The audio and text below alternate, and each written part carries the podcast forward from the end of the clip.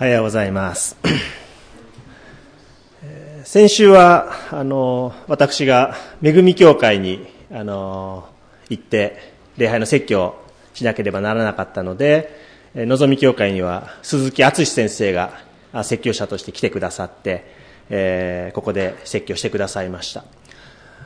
鈴木先生が多分のぞみ教会で説教されたのは、私がお正月にですね、それこそインフルエンザで、あの、説教台に立てなくて、急遽ピンチヒッターでお願いしてですね、ちょうど朝フレンドシップ朝日を立ち上げるときに先生が少し自由になる時間があったので、お願いして、以来多分10年以上ぶりぐらいだったと思うんですね。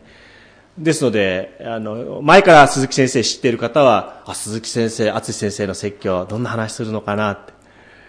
また初めて聞く方もね、鈴木先生ってどんな説教するんだろうって。多分楽しみにして、あの、先週の礼拝臨んだんじゃないかなと思います。まあ、ともするとね、毎週ちょっと失ってしまう、ある種この新鮮さってね、牧師が変わると時々新鮮でいいですよね。あの、あ、毎週なんか唐沢先生の説教だと。そういう新鮮さがあったんじゃないかなと思います。どんな説教されるんだろうって。2000年前にガリラヤの町でイエス様が登場されて、そして神の国の福音を述べ伝えられ始めた時に、群衆、人々も、ああ、イエスっていう人はどんな話すんのかな？どんな説教するんだろう？そういうふうにすごい期待をしたと思うんですよね。イエス様はすでにガリラヤ、えーあの、地図で見ればイスラエルよりもずっと、エルサレムよりもずっと北の方にある、えーガリラヤっていう町で宣教を始められた。悔い改めよ。天の国は近づいた。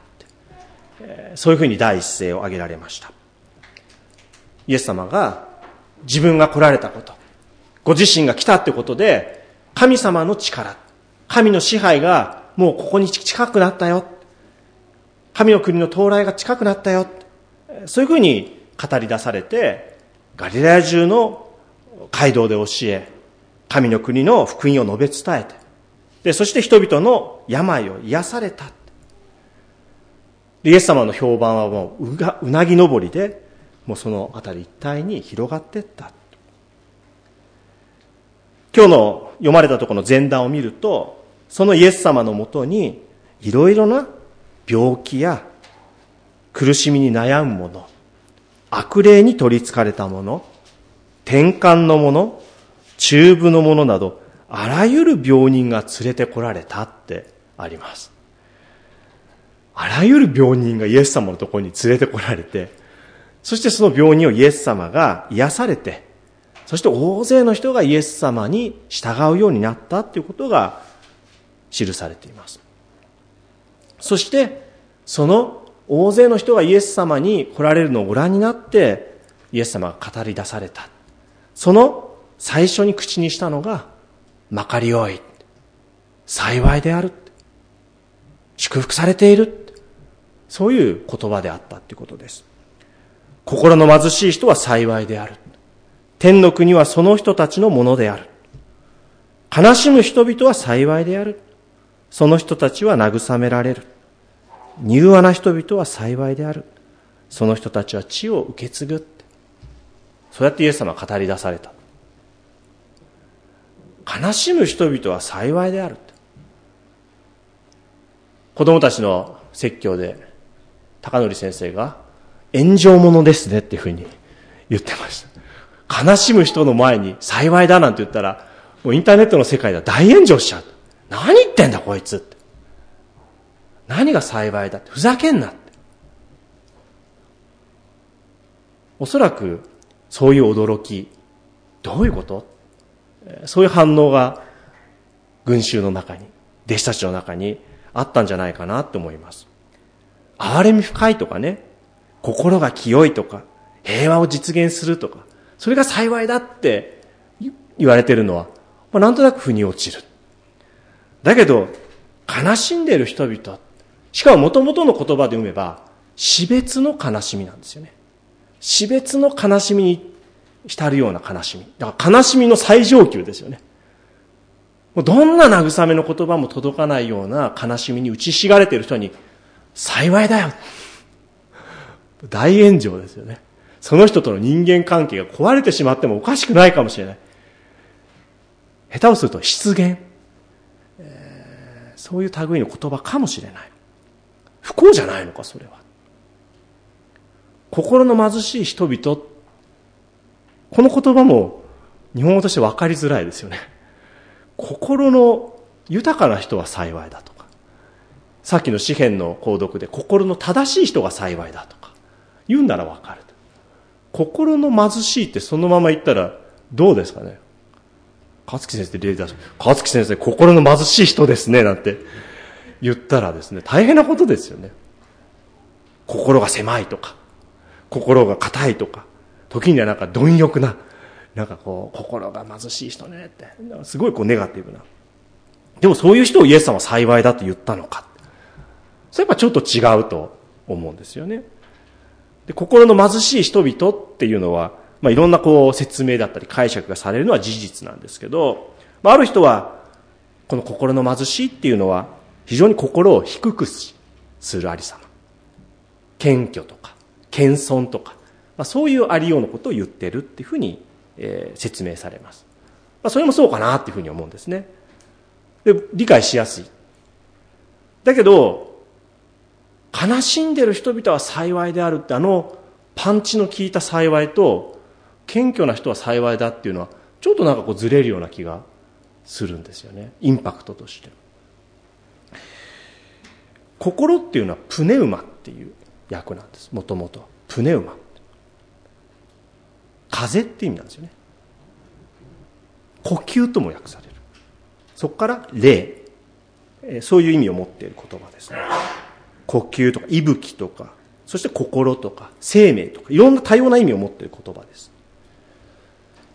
あの東北地方の気仙語に訳した聖書がありますけどその山浦さんっていう方がもともとのギリシャ語から、まあ、翻訳する面白い訳ですね。あの東北地方の言葉に訳したあ聖書がありますけどその説明の中にこの心の貧しい人っていうのはもともとの言葉の意味からすれば、鼻息の弱い人っていうふうに 説明してる。鼻息が弱い。もうダメだっていう。もう鼻息も絶え絶えなって。もうダメだ。生きていけない。もうその吐き出す息さえ弱ってる。貧乏に打ちひしがれ、お金もなく、力もなく、地位もなくて、健康にも恵まれない。そういう中でも鼻息も弱くなっている。そういう人の姿を表す言葉だって。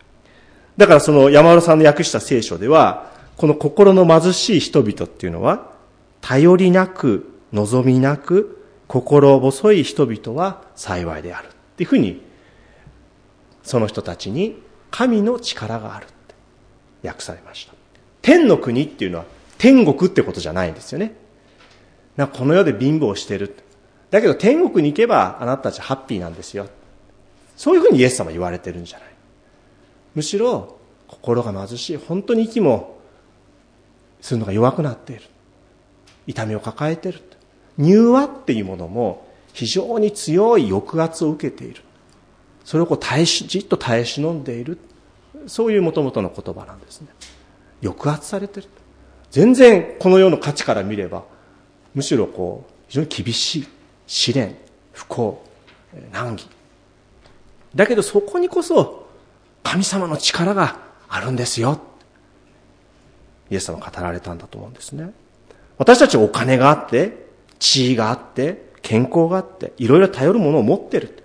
それが人の人生の成功であり幸いだっていうふうに考える。それが祝福されている人生だっていうふうに思うわけですね。イエス様の時代はまさにそう考えられていたわけです。神様に祝福されているから、この豊かなお金を私は与えられてるんだ。この地位が与えられてるんだ。この健康が与えられてるんだ。私が神様に従ってるから、立法を守ってるから、神様に祝福されてこの幸いを得てるんだ。他方、病気をしている、地位もない、貧しい中に置かれてる。それはね、何か神様に対してあなたが罪を犯しているからだ。だから理由があってあなた不幸を身に受けてるんだよ。何かしらの過ちがあるに違いないって。だからあなたは神の祝福から漏れてるんだ。その病は、その貧しさは、その印なんだ。そういうこう、理解というかですね、えー、信仰というか、そういうものが多かったわけです。で、イエス様の時代ってのは、ほんの一握りのスーパー金持ちと特権階級と、もう大多数の貧しい人々。ガリラヤっていう町は、地域もまさにそうだったわけですね。ガリラヤにはセフォリスっていう超金持ちの住む町があったんです。そこにはヘロデ王様の別荘があったとも言われている。ガリラヤの大地主たちの別荘があった。風光明媚で、気候も良くて、今みたいなね、新緑が美しいところ高台から見下ろしてる。だけど町のガリラの町の中では、イエス様をはじめ、貧しい大工であったり、漁師のペテロたちであったり、本当に苦しむ人々が多くいた。でそういう中で、金を持っている者、力を持っている者が政治を牛耳り、経済を握り、宗教を仕切ってる。神の祝福を語ってる。私たちが考える、ある種の不幸っていうものを経験しているのは、あなた方の責任だと。あなた方が何かしら下でかし、でかしている結果なんだって。因果応報なんだって。私たちが最近よく耳にする言葉で言えば、自己責任だ。そういうことなんだと思うんです。だけどそうじゃないんだよ。そうじゃない。そのことをイエス様は真っ先に告げたかった。告げなければならない。ある仲介書のこの三条の説教5章から始まる仲介書の込み出しにですね、メシアの就任演説っていう込み出しがついてたんですね。三条の説教っていうのはメシアの就任演説だって。そういうふうに捉えて解説している仲介書がありました。面白いなっていうか、なるほどなって思いました。まさにそうなんですよね。神の子、メシアとして来られた、あのイエス・キリストは、どのようなメシアとして初心表明されるのか。それがこの説教だっていうんですね。神の子としてのメシアはどこに立つのか。そのことが明らかにされたっていうことです。ガリラヤっていうのは、このメシア運動、救い主がこう現れる、そういう運動がですね、とても盛んだったそうなんですね。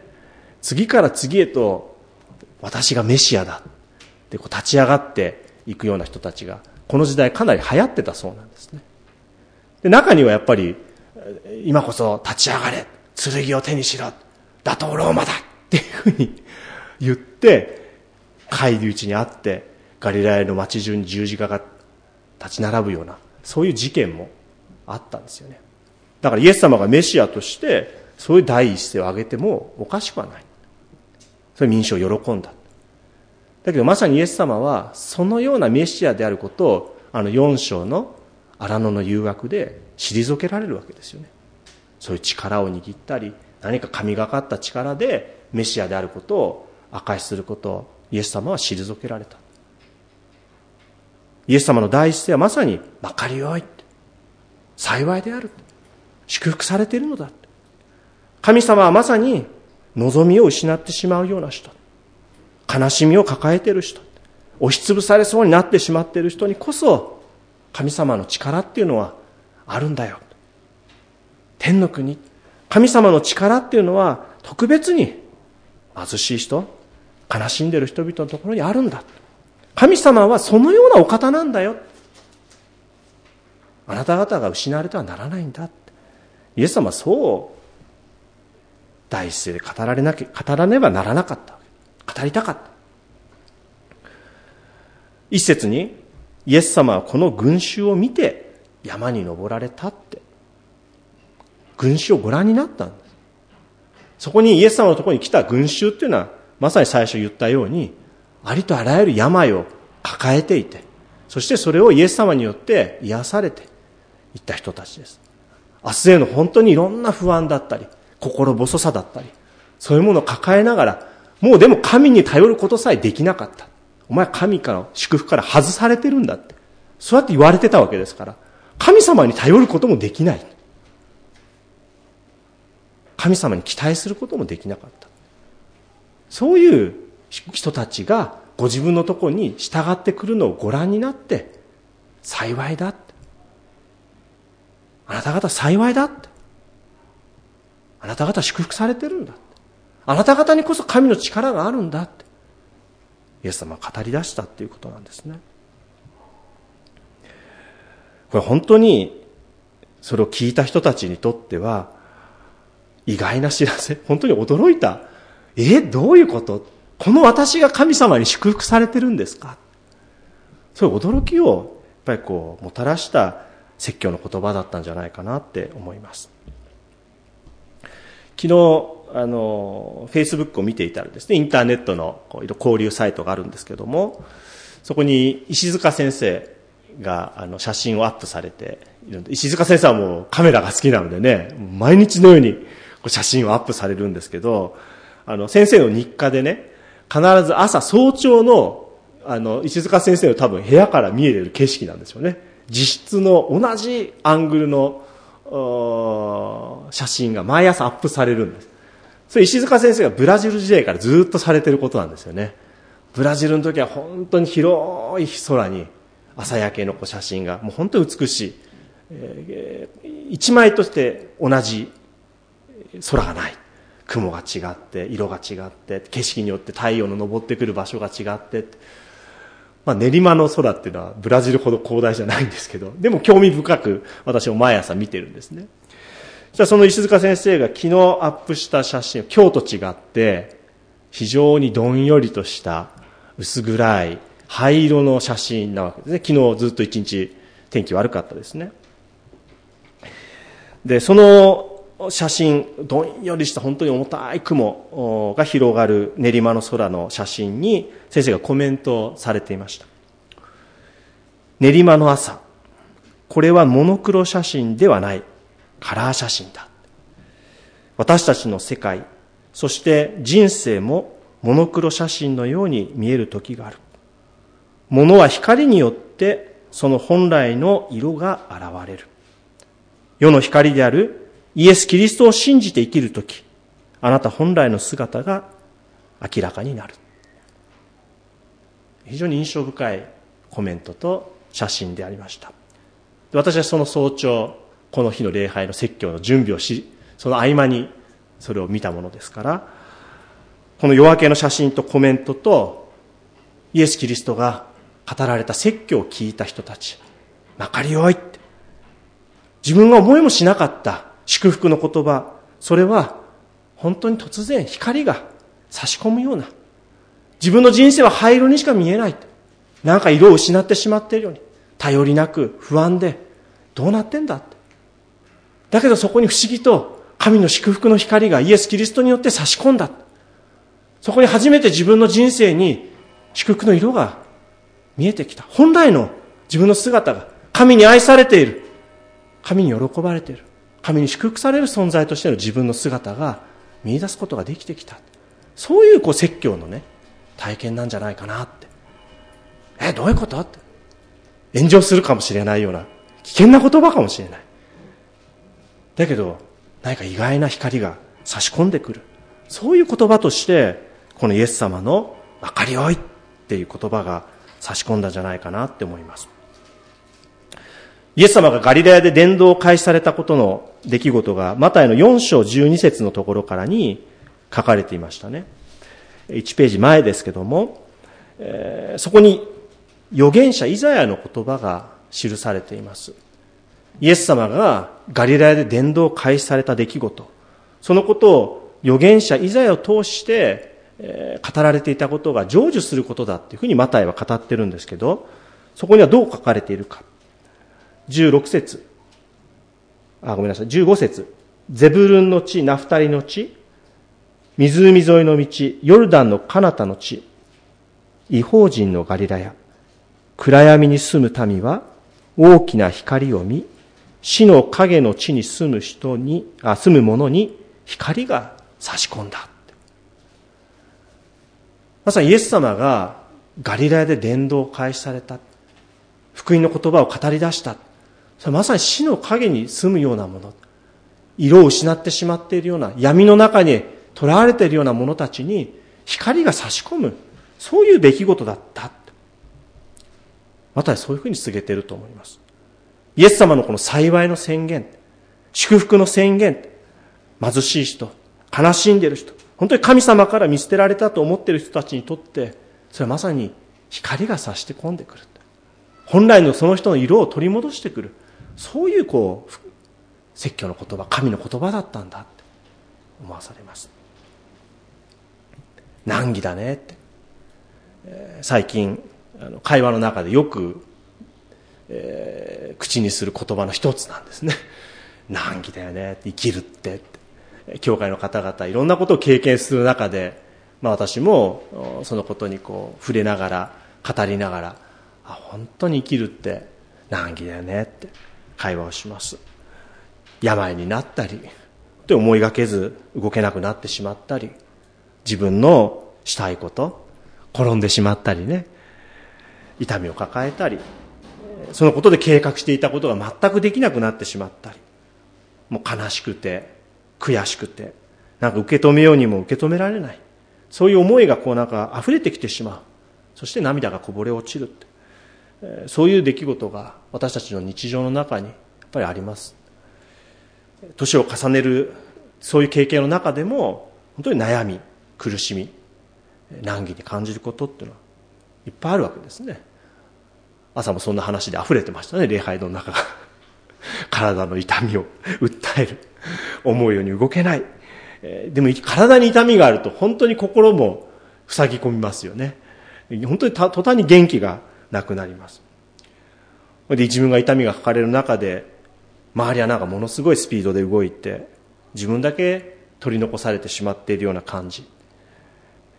自分がなんだかポンコツのガラクタのように感じる。老いを経験する中で、そんな言葉を口にされた言葉を聞いたことがありますね自分がなんかもう不良品みたいになっちゃってるそんな気持ちになっちゃうで周りを見るとなんかみんなうまくやっているように見えるしなんかみんな幸せそうに見える、えー、なんで自分だけこんな問題抱えちゃってんだろう。なんか自分間違ってんのかな。なんか選択を失敗したのかしら。そういうことって、まあ、いろんなところでやっぱり経験させられる。老いもそうかもしれない。介護のこともそうかも。子育て一つにしてもそうだと思うんですね。大人分岐の中でもそんな話よくなります。なんか他のお母さんたちはすごい立派に家事のこととか子育てとかうまくやってるのになんか自分だけ朝から追い立てまくられて、えー、子供は泣き止まないしうまくできないって。なんか私間違ってんのかしらって。で心配になって不安になって心細くなってしまう。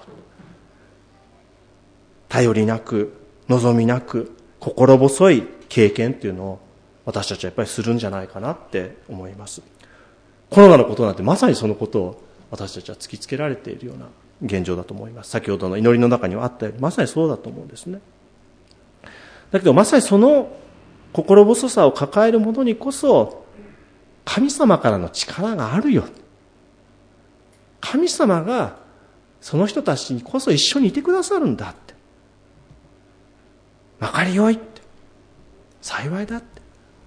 で、それはもう、ものすごい噛み砕いて言っちゃえば、大丈夫だよって。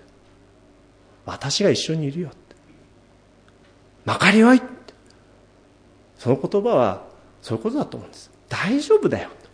大丈夫。私が一緒にいるよ。イエス様はね、そう告げたんだと思うんです私が来たよだから大丈夫生きていけるよそれがねイエス様がこの群衆を見ながら弟子たちに語った言葉だと思うんですね。でイエス様は決してそれを気休めで言ったわけじゃないでしょ？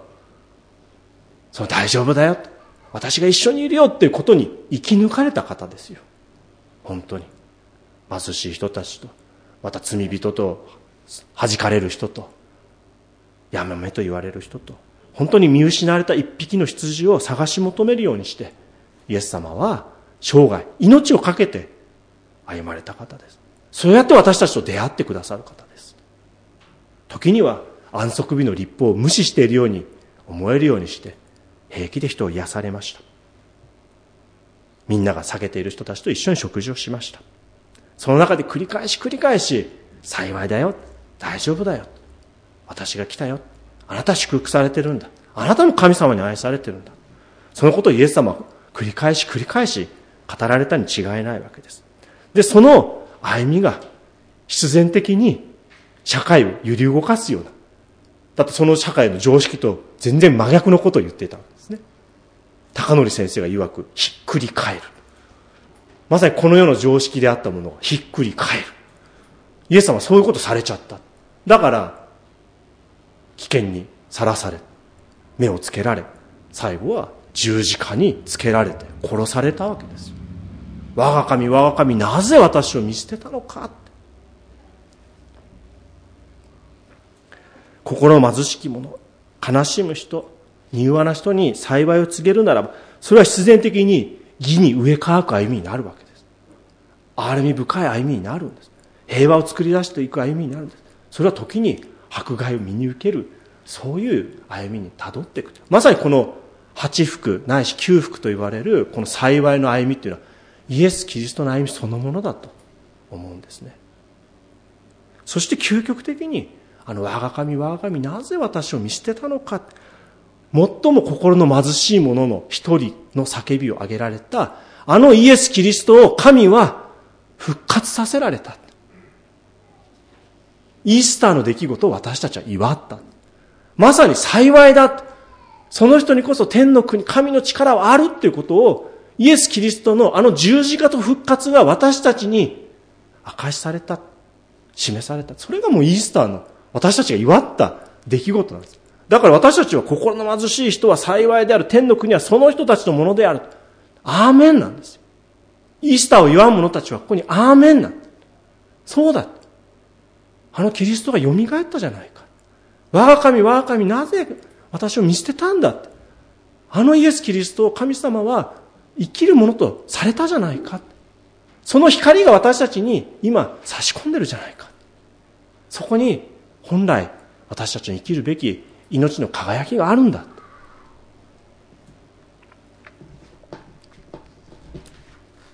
教会はまさにその幸いその福音を告げなさいって言われてるんです先週私は恵み教会に行ってそこで説教したのはマタイ福音書の最後だったんですね28章本当だったら望み教会でその説教する予定だったんです。でずっとシリーズ。イースターの後、あの、マタイ福音書の28章、いわゆる大宣教命令って言われる派遣の言葉なんかで私たちが聞きますね。行ってすべての民を私の弟子にしなさい。私が教えと、命じておいたことをすべて守るように教えなさいって。イエス様が弟子を派遣していく。そこでマタイの福音書は終わるわけですよね。私が教えたこと、それを伝えなさい。弟子たちは復活のイエス様に言われたわけですね。その教えたことは何か。まさにまかりごい。この幸いなんですよね。だから28章が先週与えられていて、今日ま、この三条の説教が与えられているっていうのは、やっぱ不思議な流れだなと思うんです。なんで前に戻るんだろうって、教会学校なんかでも不思議に思いますけど。でも、すべて私が教えたことを教えなさいって命じられた翌週に、その命じられたことは、教えられたことは何か。まさにこの幸いを告げるってことなんです。大丈夫だっていうことを告げるってことです。私が一緒にいるよ。イエス様がね、あなたと一緒にいるよ。そのことをあなたたちは告げなさいって命じられたっていうことです。難儀なことがある。苦労すること。どうやって言ったらいいんだ鼻息が弱くなっちゃう。だけど大丈夫ですよ。イエス様おられますよ。私も一緒にいようと思いますよ。あなたも一緒に生きていきましょう。そこに教会の選挙、働きっていうものがあるのだっていうふうに思います。まあ、本当にコロナのことで私たちは何をしたらいいんだろうかって、どうしたらいいんだろうかって分からなくなるし、教会の働きも何ができるんだろうかって悩む中にあります。で私たち自身もこう心貧しく悲しみの中にある、まあ、そういうことを経験するものだけどもでもキリストがおられるって。今日もその祝福の光が私たちに与えられている。そのことを信じる。その信仰によって私たちはまた今週1週間このところからこの教えを聞いたものとして告げ知らされたものとしてこの祝福を聞いたものとして光を浴びたものとしてここから使わされていくものでありたい出会う者たちに幸いを祝福をこの世の祝福ではなくてキリストが私たちに与えてくれる幸いを祝福を伝えていきたいと願います。お祈りしましょう。主なる神よこの朝主イエス・キリストの教えられた説教の言葉を共に聞くことができました。ありがとうございます。私たちもこの教えられた教えに生きまたこのあなたが語ってくださった御言葉を今週分かち合いながら歩んでいくことができますようにどうか私たちが義に植え替き憐れみ深く心清く平和を実現するために生きていくことができますように上への祝福を与えください。主イエスキリストの皆によって祈ります。アーメン。